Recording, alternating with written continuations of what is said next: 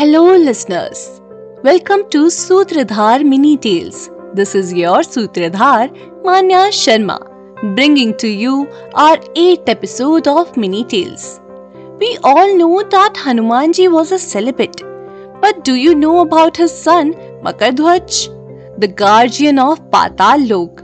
If no, then keep on listening to our this podcast. Everyone knows Hanumanji was celibate for all his life.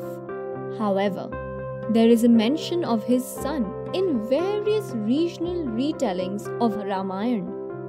When Hanumanji was returning from Lanka after putting it on fire, he took a dip in the ocean. A drop of his sweat was swallowed by a giant fish. This fish was captured by Ahiravan, the king of Patal Lok. When the fish was cut open, mighty hero Makaradhwaj appeared. Ahiravan, impressed by his strength, took him under his wings and gave him the task of guarding the gates of his palace in Patal Lok. When Sri Ram and Lakshman were kidnapped by Ahiravan and taken to Patal Lok, Hanumanji went to rescue them and was confronted by Makaradhwaj. Hanumanji was confused to know that he was his son. However, Makaradhwaj was loyal to Ahiravan, so he fought against his own father and was eventually defeated.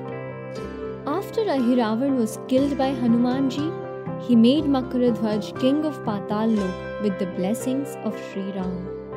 Jethwa clan of Gujarat, who ruled Kathiawar and Porbandar regions, are believed to be descendants of Makaradhwaj and worship Hanumanji as their Ishta Devta. Their royal flag had the image of Hanumanji on it. Temples of Makaradhwaj can be found in Gujarat, Madhya Pradesh, Rajasthan, and Maharashtra. Hope you have enjoyed our podcast.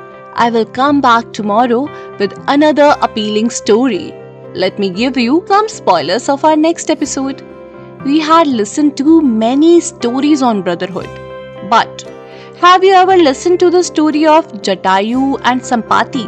Tune into our next episode to know the story behind.